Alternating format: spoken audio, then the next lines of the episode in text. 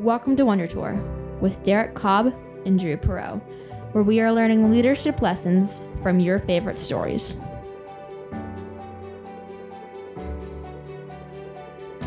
Hi, I'm Brian Nutwell, And I'm Drew Perot. and we are on a journey to become better leaders by touring fantastic worlds and inspiring lore by going on a wonder tour. We connect leadership concepts to story context because it sticks to our brains better. You can find out more at wondertourpodcast.com. This week, we're continuing our series on hope and belief. We're going to be entering the far out world of Halloween Town and Christmas Town in the Nightmare Before Christmas.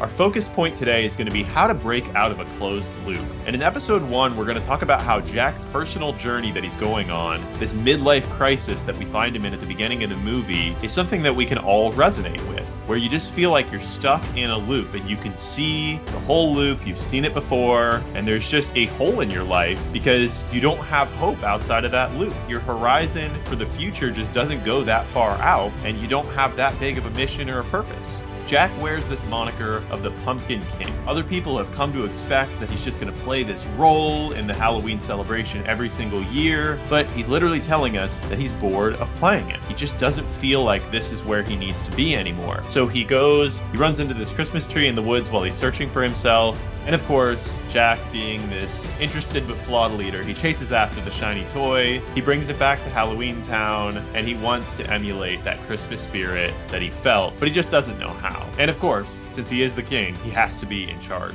Jack goes up in his tower, he divines a future for Christmas plus Halloween, and then he comes back down and tries to explain to everybody how it's going to happen and what role he needs them to play. He does it all alone, and he doesn't include collaborators. Jack's looking for hope, but he's going about it in the wrong way, and he brings pain on the people that he's leading. And I think we can all relate to that in certain ways, whether we're the ones being led or we're the leaders who have this regret for these situations where we may have dragged people through what we now deem unnecessary pain because of our own flaws. So let's jump into Halloween Town. Welcome to Wonder Tour. All right, welcome back, everyone. I'm Brian. I'm back here with Drew. We're looking forward to talking about Tim Burton's The Nightmare Before Christmas. This is a deeply strange and delightful movie. it's fun that they've got the Disney moniker on top of it now because it was definitely not branded as a Disney movie when it first came out. They did not want to have this have this oddball associated with their happy little world. But I've always enjoyed it, and I'm curious to see kind of how did it strike you, Drew, when you first saw it. Oh, I mean, I remember as a kid immediately falling in love with just different parts of this movie, whether it was Oogie Boogie and his weird voice and mannerisms and kind of how he just sells out on an ideology. Of course, as a kid, I didn't recognize that, but now it's so obvious watching it. He's just sold out on this ideology, a classic evil character. I loved Jack. I have somewhere probably at my parents' house a Jack Skellington costume that I wore. It was like a larger than life costume. I remember going to Disney World and wanting to buy all the Nightmare Before Christmas merch that they sold in the stores there. Out by the Haunted Mansion, I think there's like a Jack Skellington store. So I was absolutely floored by this movie. And then it showed up in the classic video game Kingdom Hearts. And again, I just. So this has always been one that, as a kid, I definitely didn't understand why I liked it. I don't think I understood what the story was. I was just in it for the characters and for the world. Yeah, it's a delightful ride. Like you can totally just sense the joy of Tim Burton in just doing something demented and fun, but also really strong, relatable characters. Yeah, so from my angle on it, of course, full disclosure in the 80s, I was a huge Danny Elfman Oingo Boingo fanboy. So I was very excited about him singing the Jack voice and doing all of the music and, and lyrics for this for this movie and sort of being a key collaborator as he often is. So that was exciting for me. It was fun to watch that piece turn into you know the musical element is such a strong element of this movie throughout not only the set piece songs but just the way that they sort of communicate even the you know the demented versions of the christmas carols right you know the halloween town guys trying to play deck the halls and jingle bells is just not right like minor key atonal mournful stuff and it reinforces the theme really well so yes this is visually and musically and thematically really creative and really special little piece of art how the music comes in is fun. It ties in so well to the visuals that you're looking at. The contrast between Halloween Town and Christmas Town. I mean, nowhere is the big world, small world analogy that we keep talking about here on Wonder Tour more obvious than in this movie. You have Halloween Town as the small world, it's solved equation. Jack knows how to put on the best Halloween show every single year. And then he goes into this big world, Christmas Town, and he's like, oh, there's all these other holidays over here? Like, what the heck? And he has no understanding of snow or presents or any other thing. And he has to grapple with that. And of course, it's a short movie. And so Jack's character development as the hero in the hero's journey here is a little bit different and it's kind of nice to be able to see this weird version of the hero's journey where the hero doesn't have a lot of tests that they face. In fact, they fail almost all of the tests, uh, which sometimes that feels pretty accurate for us in times in our lives. And the only test that he passes, right, is at the end. Is there another test that he passes? Well, let's that let's let's explore. Let's let's let's start from the start from where we find Jack and see uh, see if we can sort of tease out what lessons he is or isn't learning. Because, like you said, this movie strikes me very differently now in my midlife. That Jack himself is exactly having a midlife crisis, right? Like when we meet him, he's incredibly successful. He's the Pumpkin King, and everybody that he knows thinks he's amazing, and he has an incredibly successful Halloween, apparently year after year, forever. And so not all of us are in exactly the Pumpkin King situation, but it's pretty recognizable of like, oh, I've been successful at one thing and now I've got my name attached to that thing and everybody expects me to do the thing and it's going to be very difficult for me to get excited about doing it again. okay. Oh, you know, we, we exactly see him right at the beginning. He's like, oh, you know, I'm just, I'm having a hard time getting excited about doing the same old thing. Like, oh, good, another 364 days till next Halloween. Like, yay, let's get started on the planning that's I don't know that I recognized that when I was younger and first saw this movie, but certainly right now I've had that experience, right? I've had the experience of even just, you know, little stuff in your career of like, oh, I'm in charge of this little database and it's not that exciting and it works fine and I know how to do it, but nobody else really knows how to do it and people depend on this thing just working the way it does and being up to date all the time. And so how do I get out of that? I want to go do something else. How do I get out of that loop? And that to me, rewatching it recently was one of the things that struck me is sort of Jack, despite his success, despite the acclaim, his sense of ennui, his sense of like, there's got to be something more than this is very common. If you're the personality that can make something good, the experience of making something new and good is the thing that you want, not the experience of necessarily wallowing in the thing that you already made that you're now familiar with. Yeah, Jack has this hole in his reality that he can't reconcile. And so he goes and does his soul searching, and that's how he ends up in Christmas Town, right? He gets attracted by the new shiny thing, literally the shiny thing, the Christmas literally tree, the new shiny thing.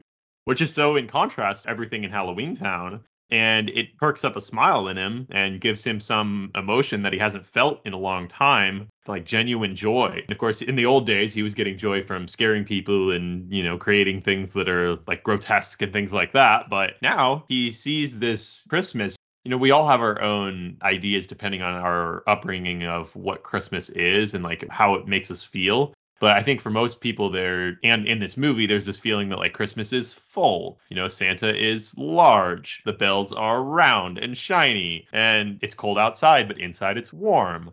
So Christmas just has this like completeness to it that he's missing completely in Halloween Town where he keeps running this loop, but it's this closed loop situation where he's not getting any additional feedback, right? Like he's already taken in all the feedback from all the people he can scare. He's made the best scares possible. He's made the best musical possible.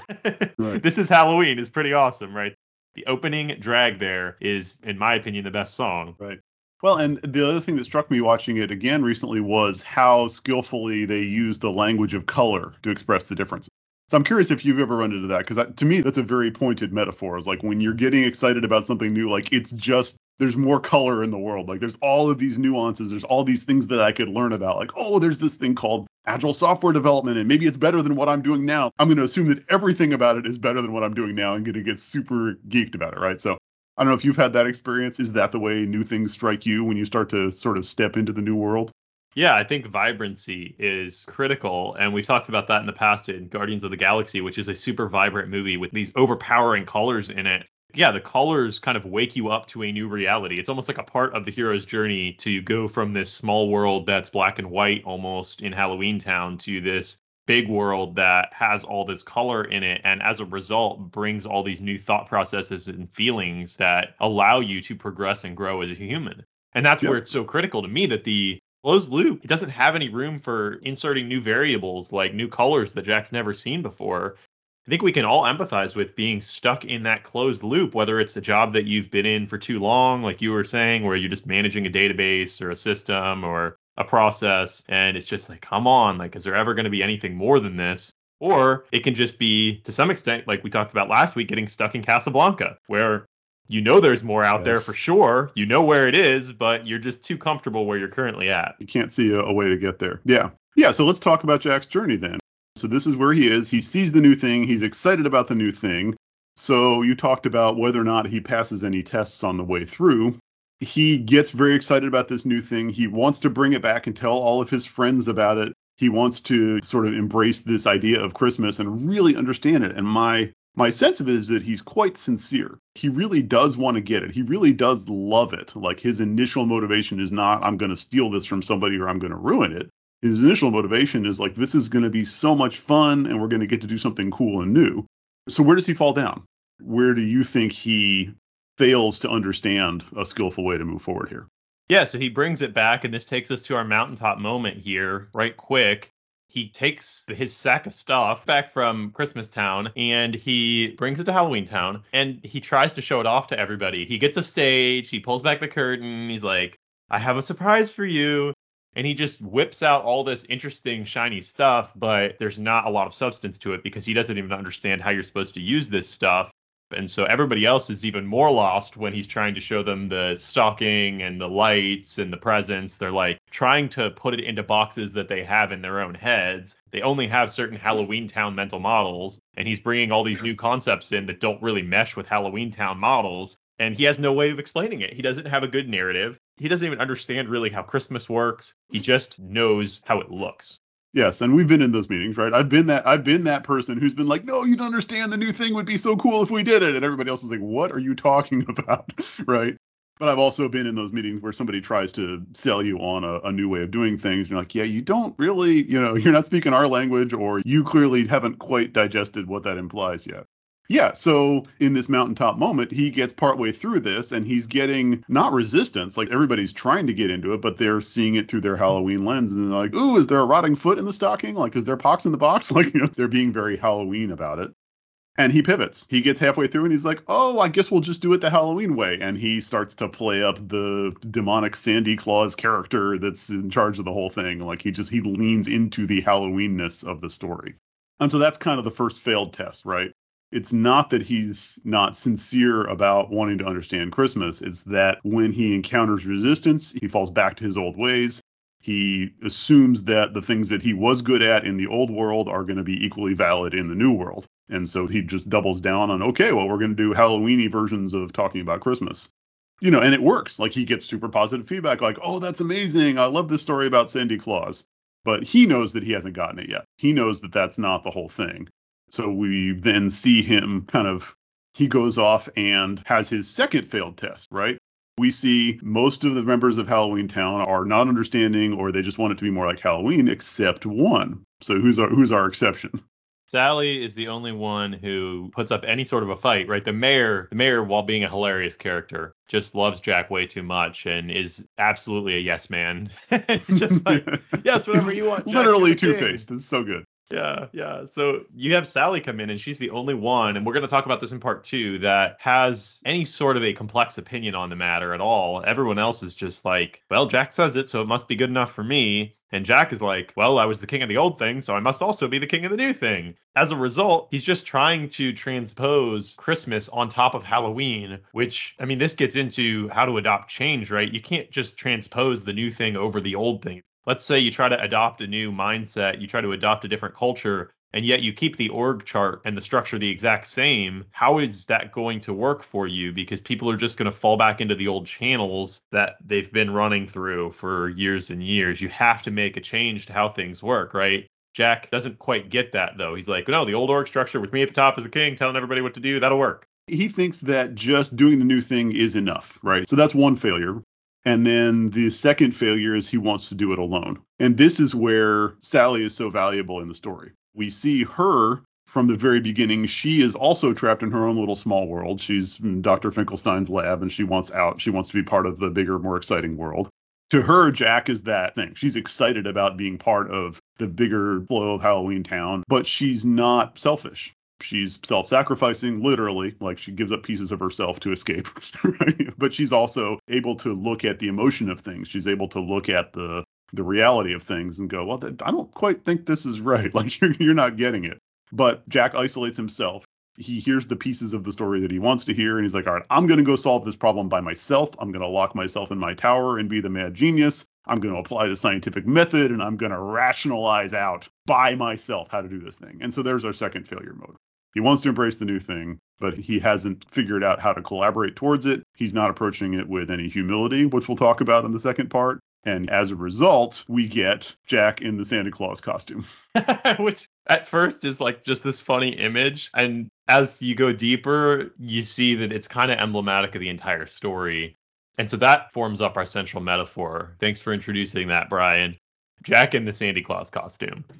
so it's complex to pick apart, but it's also simple, right? It's like, okay, you got this Halloween guy, this guy who totally, who is Halloween. He's the Pumpkin King. And he's just going to somehow now become Santa Claus. But he doesn't have to do any internal change to get there. No, the change will just be external. He will ask Sally to make him a costume because he has his vision quest with nobody else's help and he just like goes off and sees like the picture that he's looking at change and he's like oh i could be santa claus and then so right so he, he trying to seek control he's making other people even though they don't want to and they don't believe in what he's sharing he's making them be a part of it and then lastly he takes santa claus's hat right off of his head and he thinks that is the finishing touch to the whole operation when inside he has still has zero understanding of what this new world is supposed to look like Yes, this is perfect, right? His external reality, his external presentation is not matching his internal state. And he thinks that all he has to do is do the external presentation and he's there. And he's not completely wrong, right? That's one of the contradictions that we can we can dig into a little bit is that walking the path might be the only way to learn the path, but he is also feels like he's qualified to be in charge. He feels like he's qualified to just take over and own the thing, take it away from Santa Claus and do it himself. And we see that, like we see it coming. It's telegraphed very clearly because Sally is the literal Cassandra figure. She gets a vision of the future. You know, the Christmas tree lights on fire. She's like, this is going to be a disaster. And she keeps telling him very humbly, very supportively, very authentically, like, this is not going to work, Jack. And he's just steamrolling right ahead, right? He's so excited about his vision. He's so confident in his own abilities and his own leadership that he doesn't you know, he's like, oh, you can do a useful thing for me, so please do the useful thing and please stop telling me that the thing's not going to work. Like, I'm not, I'm not here for your opinions. I'm here for your skills.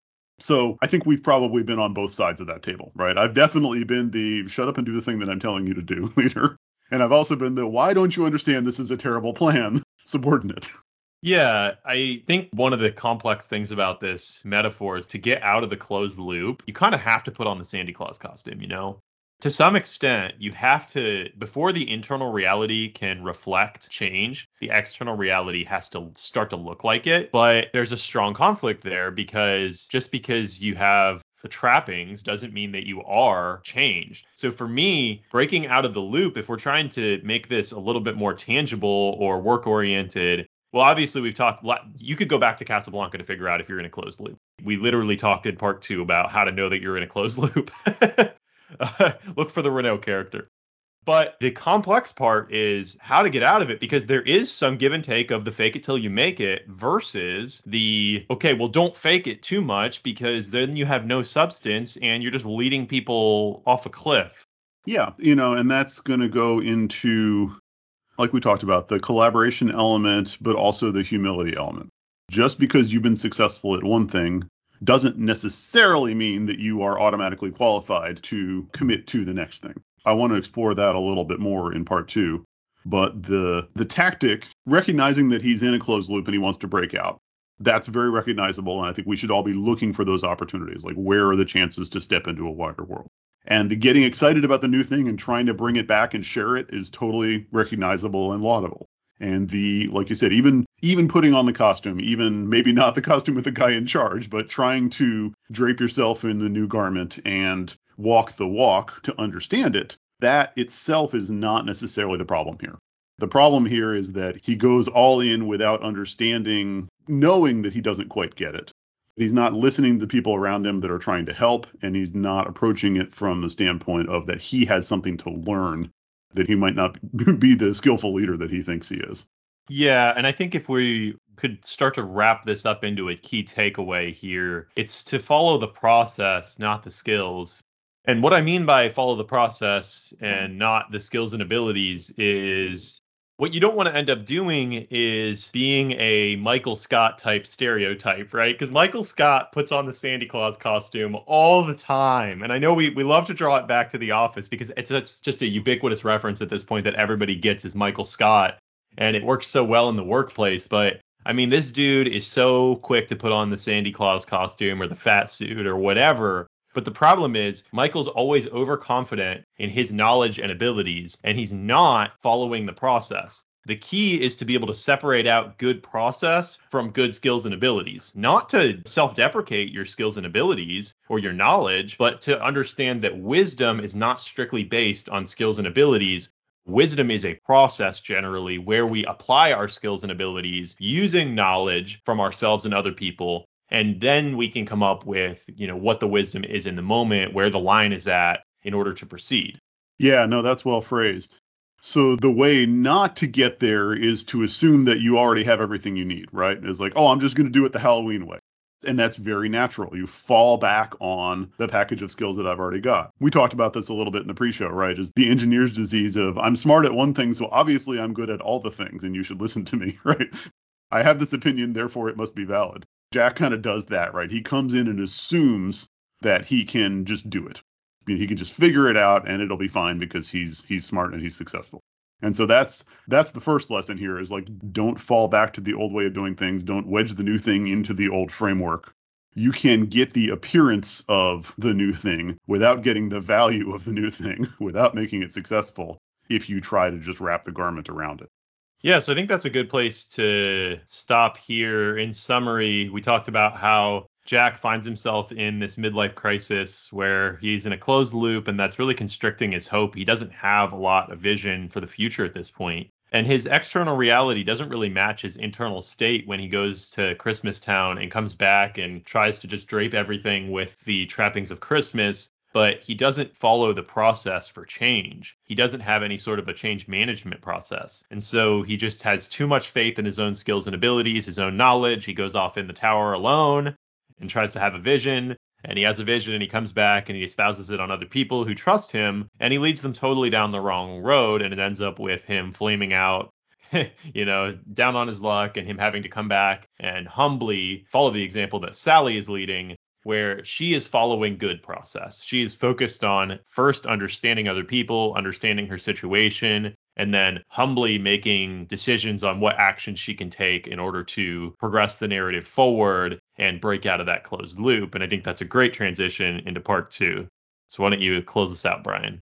Yeah, the only tag I wanted to add was Sally has learned the uh, Doctor Strange lesson of it's not about you. so, so we've talked about some ways not to approach transformational change. So when we come back for the next episode, we'll be talking about some ways to approach transformational change. And I think our keywords we'll be looking at are how to approach it with humility and how to approach it in a spirit of collaboration and learning together rather than being directive. And maybe we'll even talk about some processes, you know, that encourage us to run smaller experiments before we go into production. We'll look forward to talking to everybody next time. Thanks so much for joining us. And just remember, as always, character is destiny.